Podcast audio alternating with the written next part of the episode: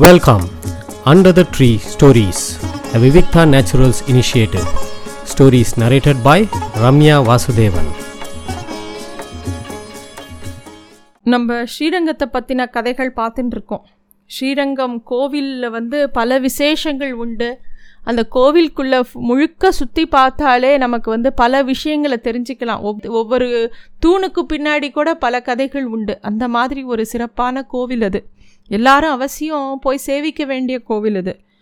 இந்த கோவில் வந்து காவேரிக்கும் கொள்ளிடத்துக்கும் இடைப்பட்ட தீவு பகுதியில் பூலோக வைகுந்தமாக இருக்குது இப்பையும் ஸ்ரீரங்கம் அப்படின்ட்டு. மோட்சத்தை அடையணும்னு ஆசைப்படுறவன் பேர் முமுக்ஷு அப்படின்னு பேர்.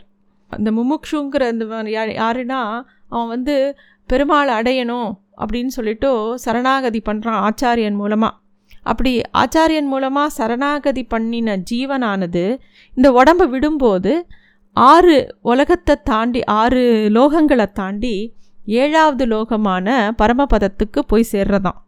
அதை வந்து நமக்கு காட்டி கொடுக்கறதுக்கு தான் இந்த ஸ்ரீரங்கம் கோவில் அதே மாதிரி அமைஞ்சிருக்கு. இங்கேயும் வந்து அதை குறிக்கிற விதத்தில் தான் அரங்கனோட சன்னதி ஏழு பிரகாரங்களுக்கு நடுவில் அமை அமைஞ்சிருக்கு. பிரகாரங்கிறது வடசொல் தமிழில் திருச்சுற்று அப்படின்னு சொல்லுவாள் அதை தான் வந்து இந்த கோவிலில் ஒவ்வொரு திருச்சுற்றுலையும் ஒவ்வொரு விதமான ஆச்சாரிய புருஷர்கள் கோவில்கள் ஒவ்வொரு சன்னதி எல்லாமே இருக்குது ஸ்ரீரங்கத்தில் வந்து அவ்வளோ பெரிய பெரிய மகான்கள் வாழ்ந்த இடம். ஆழ்வார்கள் பதின்மர் பாடிய பெருமாள் தெரியும் நமக்கு. ஆழ்வார்கள் இருந்த இடம் அதுக்கப்புறம் ராமானுஜர் இருந்த இடம் அதுக்கப்புறம் அவருடைய சிஷ்யர்கள் பெரிய பெரிய ஆச்சார் வேதாந்த தேசிகர் இருந்த இடம் எல்லா பெரியவாளும் இருந்த இடம். அந்த கோவிலை அதுக்காகவே நம்ம போய் போய் சேவிக்கணும் அந்த கோவிலை. இந்த கோவிலில் இந்த ஏழு பிரகாரத்தை என்னெல்லாம் இருந்தது அப்படின்னு நம்ம பார்க்கலாம். ஒவ்வொரு பிரகாரமும் என்ன? இப்போ வந்து நம்ம போய் ஸ்ரீரங்கத்தில் போய் தேடும்போது இந்த ஏழு பிரகாரங்கிறது சில இது வீதிகளாக மாறிடுத்து. நம்ம எல்லாரும் வீடெல்லாம் கட்டின்ட்டு இருக்க ஆரம்பிச்சிட்டா. ஆனால் ஏழு பிரகாரங்கள் இருக்குது அது தெரிஞ்சுக்கணும் நம்ம. ஏழாவது பிரகாரம் பேர் கலியுகராமன் திருச்சுற்று அப்படின்னு பேர். இங்கே வந்து பல்வேறு திருமாளிகைகள் இருக்குது திருமாளிகைகள்னால் ஆச்சாரிய புருஷர்களோட வீடு வீடை வந்து திருமாளிகை அப்படின்னு சொல்லுவாள் அதே மாதிரி அங் இந்த திருச்சுற்றில் ஒரு ஆஞ்சநேயர் கோவில் இருக்குது கோரதமும் சித்திரத்தேரும் இங்கே தான் இருக்குது உடையவரோட முக்கியமான சீடர்களில் ஒருவரான கூரத்தாழ்வானோட திருமாளிகை இந்த வீதியில் தான் இருக்குது கூரத்தாழ்வான் யாருன்னா உடையவரோட பிரதான சிஷ்யர் அவர். ஆழ்வான் அப்படின்னாலே குரத்தாழ்வான் தான். ஆழ்வார் அப்படின்னா நம்மாழ்வார். இவர் தான் வந்து பஞ்சஸ்தவம் எழுதினவர் இவர் தான் ஆறாவது பிரகாரம் வந்து விக்ரம சோழன் திருச்சுற்று அப்படின்னு பேர்.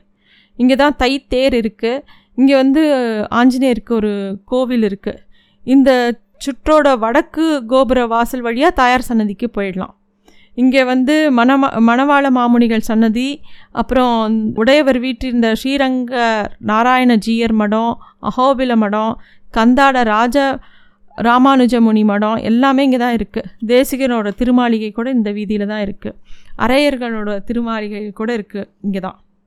இதே மாதிரி அஞ்சாவது பிரகாரம் பேர் அகலங்கன் திருச்சுற்று அப்படிங்கிறது பெயர். கம்பராமாயணம் அரங்கேறிய மண்டபம் இருப்பது இந்த திருச்சுற்றில் தான் மோட்சத்தோட தத்துவத்தை விழி விளக்கக்கூடிய ஐந்து குழி மூன்று வாசல் இங்கே தான் இருக்குது அது வந்து தாயார் சன்னதியோட வாசலை தான் இந்த ஐந்தாவது பிரகாரம். அகலங்கள் திருச்சுற்று அப்படிங்கிறது பெயர். இங்கே நிறைய சன்னதி இருக்குது நாதமுனிகள் சன்னதி ஆண்டாள் சன்னதி வேணுகோபாலன் சன்னதி இது மாதிரி நிறைய சன்னதி இருக்குது தேசிகர் சன்னதி எல்லாமே இருக்குது மேட்டழகிய சிங்கர் சன்னதி இருக்குது இங்கே முக்கியமான நம்ம சொல்லக்கூடிய அந்த ஐந்து குழி மூணு வாசல் அப்படிங்கிறது வந்து அங்கே போய் போனவா? ஸ்ரீரங்கம் கோவிலுக்கு போனவா? எல்லாருக்கும் தெரியும். தாயார் சன்னதிக்கு எதிரில் இருக்குது இது. அது முதல்ல அதுக்கு பக்கத்தில் ஒரு கோபுரம் இருக்குது எல்லாரும் இந்த ஐந்து குழியை வந்து ராசி குழி அப்படின்னு தப்பாக சொல்லிட்டு எல்லாரும் அதில் போய் கை வச்சு பார்ப்பா இது வந்து மோட்சத்தை அடையக்கூடிய தத்துவத்தை இந்த குழி மூலமாக சொல்கிறா இதில் மூணு வாசல் இருக்கும் அந்த இடத்துல. அது வந்து சித் அச்சித் ஈஸ்வரன் அப்படிங்கிற தத்துவத்தை விளக்கக்கூடிய அந்த மூணு வாசல் அது. அதில் வந்து கையை வச்சுட்டு பார்த்தோன்னா அஞ்சு விரலையும் அந்த அஞ்சு குழியில் வச்சுட்டு இப்படி பார்த்தோன்னா பரமபதம் தெரியும். அதாவது நம்மளோட இந்திரியங்களெல்லாம் பஞ்சேந்திரியங்களெல்லாம் அடக்கி பகவானை நினச்சோம்னாக்கா நம்ம வந்து பரமபதத்தை அடையலாம் அப்படிங்கிறது தான் அதோட தத்துவம். அதுதான் அங்கே இருக்கும். அதே மாதிரி நாலாவது பிரகாரம் வந்து ஆளிநாடான் திருச்சுற்று அப்படிங்கிறது பெயர். அந்த ஆலயத்து தல விருட்சமான புன்னை மரம் அங்கே தான் இருக்குது ஒவ்வொரு கோவிலுக்கும் ஸ்தல விருட்சம்னு ஒன்று இருக்கும். ஸ்ரீரங்கத்துக்கு அதுக்கு புன்னை மரம் தான் ஸ்தல விருட்சம். அது மட்டும் இல்லை தன்வந்திரி சன்னதி இருக்கும். பெருமாளோட டாக்டர் பெருமாளுக்கு வைத்தியம் பார்க்கக்கூடிய தன்வந்திரி சன்னதி அங்கே இருக்கும். அங்கே எல்லாரும் போய் சேவிப்பா. உடம்புக்கு முடியாதவா எல்லாரும் போய் சேவிப்பா. அந்த அதே மாதிரி அந்த திருச்சுற்றில் தான் சூரிய புஷ்கரணி சந்திர புஷ்கரணி எல்லாமே இருக்கும்.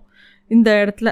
விபீஷணன் ஸ்ரீரங்க விமானத்தை பெற்றுக்கொள்ளும் காட்சி அந்த இடத்துல இருக்குது இந்த சுற்றை வந்து ஆலிநாடான் திருச்சுற்று அப்படின்னு சொல்லுவாள் பல்வேறு சன்னதிகள் இருக்குது அங்கே போனால் வந்து ஸ்ரீ வேணுகோபாலன் சன்னதி நம்மாழ்வார் மதுரகவி ஆழ்வார் திருமங்கை ஆழ்வார் சன்னதி செங்கமலவல்லி தாயார் சன்னதி மாதிரி நிறைய சன்னதி இருக்குது வடநாட்டை சேர்ந்த ஒரு மன்னன் வந்து ஆரிய பட்டர்கள் அப்படிங்கிறவாளை கொண்டு அந்த ஆ ஆலயத்தோட வாசலை ரொம்ப நாளாக காத்துன்னு வந்தானாம் அதனால் ஒரு வாசலுக்கு ஆரியப்படாள் வாசல் ஆரியப்பட்டாள் வாசல் அப்படின்னும் சொல்லுவாள் அந்த அது வழியாக தான் நம்ம அந்த கோவிலோட துவஜஸ்தம்பத்துக்கிட்ட போவோம். பெருமாளோட மூலஸ்தானத்துக்கு போகிற வழியில் ஆரியப்பட்டாள் வாசல் அப்படின்னு அந்த வாசலுக்கு பேர். ஏன்னா அங்கே இருந்து அவள் ரொம்ப காலம் அந்த இடத்துல காவல் காத்ததுனால அவ அந்த பேரே அங்கே நிலச்சி போச்சு.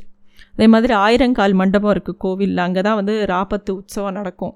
அத்தேன உற்சவத்தில் ராப்பத்து உற்சவம் நடக்கக்கூடிய இடம் வந்து அந்த ஆயிரங்கால் மண்டபம். இப்போ இருக்கிற தூண்கள் பார்த்தானா ஒரு தொள்ளாயிரத்தி ஐம்பத்தி மூணு தூண் தான் இருக்குது அதனால் ராப்பத்து உற்சவத்தும் போது நாற்பத்தேழு தென்னை மரத்தூண்களை வச்சு ஆயிரம் தூண் ஆக்கி அங்கே உற்சவத்தை நடத்துவா. இது மாதிரி நிறைய விஷயங்கள் இங்கே நடந்துகிட்டே இருக்கும். மூன்றாவது பிரகாரம் வந்து குலசேகரன் திருச்சுற்று அப்படின்னு பேர். பூலோக வைகுண்டமாகிய ஸ்ரீரங்கத்தில் பரமபத வாசல் இருக்கிறது இந்த திருச்சுற்றில் தான். ராப்பத்து உற்சவத்தும் போது பெருமாள் வேத விற்பனம் விண்ணப்பம் நடக்கும்போது இந்த திருச்சுற்றுல தான் வெளியில் வருவார். ஆலயத்தில் உள்ள வந்து அங்கே ஒரு கிணறு இருக்கும். அதுதான் விரஜா நதி அப்படின்னு சொல்லுவாள் இது வந்து இதெல்லாம் வந்து அந்த ஜீவனானது மோட்சத்தை போகும்போது மோட்சத்துக்கு போகும்போது இந்த விரஜா நதியை தாண்டி தான் போகும். அங்கே ஒரு உடம்பு எடுத்துக்கும் அப்படின்னு சொல்லுவாள் அதனால தான் அந்த பரமபத வாசல் அங்கே இருக்கும். திருமங்கை மண் மன்னன் திருநடை மண்டபம் பழைய திருமடப்பள்ளி எல்லாமே அன்னமூர்த்தி எல்லாமே இங்கே தான் இருக்கும். ஆண்டுதோறும் திருக்கார்த்திகை அன்னைக்கு இந்த ஊரில் வந்து சொக்கப்பானை பெருமாள் கொளுத்துவர். அந்த கார்த்திகை கோபுரத்துக்கு பக்கத்தில் நமக்கு தெரியும். ஆனால் இந்த சொக்கப்பானையோட வெம்மையை த தணிக்கிறதுக்கு தான் கோபுரத்தோட உச்சியில் கங்கையும் யமுனையும் பிரதிஷ்டை செய்யப்பட்டிருக்கு. இதை வந்து நம்ம எங்கேருந்து சேவிக்கலான்னா இந்த மேட்டழகிய சிங்கர் சன்னதின்னு சொல்லிட்டு தாயார் சன்னதி வாசலில் ஒரு நரசிம்மர் சன்னதி இருக்கும். அது மேலே ஏறி நின்று பார்த்தான்னா நமக்கு அதை சேவிக்க முடியும். ஆனால் இது வந்து இப்போ எல்லாருக்கும் நிறைய பேருக்கு அது தெரியறதில்ல. கிருஷ்ணதேவராயர் தனது பேர்லேயே ஸ்ரீரங்கத்தில் பிரம்மோத்சவம் நடத்தி அதுக்கு உரிய நிதிகள்லாம் அவர் கொடுத்து வச்சுருந்தார். ஆனால் ஏராளமான பிரம்மோத்சவம் அழி அங்கே நடக்க நடந்ததாக செய்திகள் இருக்குது ஆனால் இப்போ முக்கியமாக நடக்கக்கூடிய பிரம்மோற்சவர்கள் வந்து சித்திர மாத பிரம்மோற்சவம் தை பங்குனி மூணு மாதத்துக்கு தான் நடக்கிறது. அவர் வந்து கிருஷ்ணதேவராயர் ஏற்படுத்தி வச்ச பிரம்மோற்சவத்தை இப்போ வந்து மாசி தெப்ப உற்சவமாக கொண்டாடுறா. இந்த மாதிரி நிறைய விஷயங்கள் அங்கே இருக்குது ரெண்டாவது பிரகாரம் வந்து ராஜமகேந்திரன் திருச்சுற்று அப்படிங்கிறது பேர். தினமும் காத்தால விஸ்வரூப தனுசு தரிசனம் நடக்கும்போது காராம் பசு வரும். அந்த சுற்றுல அங்கே தான் வந்து நிற்கும் அது. அப்புறம் வந்து பெருமாளை துயில் எழுப்பும்போது முதல்ல பெருமாளோட திருக்கண் சாட்டுத்துறது வந்து காராம்பசுவோட மேலே தான் யாகசாலை இருக்கிறதும் இந்த இந்த திருச்சுற்றில் தான் யாகசாலை வந்து எல்லா உற்சவத்தும் போதும் அங்கே தான் யாகம் பண்ணுவா. பெருமாளோட திருவாபரணம் வைக்கக்கூடிய இடம். எல்லாமே அந்த இடத்த சுற்றி தான் இருக்குது இங்கே வந்து சந்தன மண்டபங்கிறது எய்த்தாப்பில் இருக்கும். எல்லாரும் வந்து அது வந்து சந்தனு மண்டபம் சந்தனு மண்டபம் தப்பாக சொல்லுவாள் அது சந்தனு மண்டபம் கிடையாது அது சந்தன மண்டபம். ஏன்னா அந்த அங்கே இருந்த பலகை அந்த செவரில் எல்லாம் சந்தன பலகையால் இருந்ததான் அதுக்கு உண்டான அடையாளங்கள்லாம் இருக்குது அதெல்லாம் அப்புறம் பிற்காலத்தில் எடுத்துட்டா. அந்த எல்லா தூண்கள்லையும் சந்தன பலகையில் இருந்தது. அங்கே பெருமாள் எழும்போது அது மேலே தண்ணியை தெளித்தா அந்த சந்தன வாசனை பெருமாளுக்கு வரும் அப்படிங்கிறதுனால ஏற்படுத்தி வச்சது அது. அதே பக்கத்தில் வந்து பகல் பத்து மண்டபம் இருக்கும் அர்ஜுன மண்டபம். அதே மாதிரி திருவந்திக்காப்பு மண்டபம் ரேவதி மண்டபம் அங்கே தான் வந்து சேரகுலவள்ளி தாயார் சேனை முதலியார் நந்தகோபர் யசோத சன்னதி எல்லாமே இருக்குது இந்த கிளி மண்டபத்திலேருந்து சே நம்ம வந்து பரவாசுதேவனை சேவிக்கலாம். ஸ்ரீரங்க விமானத்தை சேவிக்க முடியும். அப்புறம் முதல் பிரகாரம் அதுதான் தர்மவர்மா திருச்சுற்று.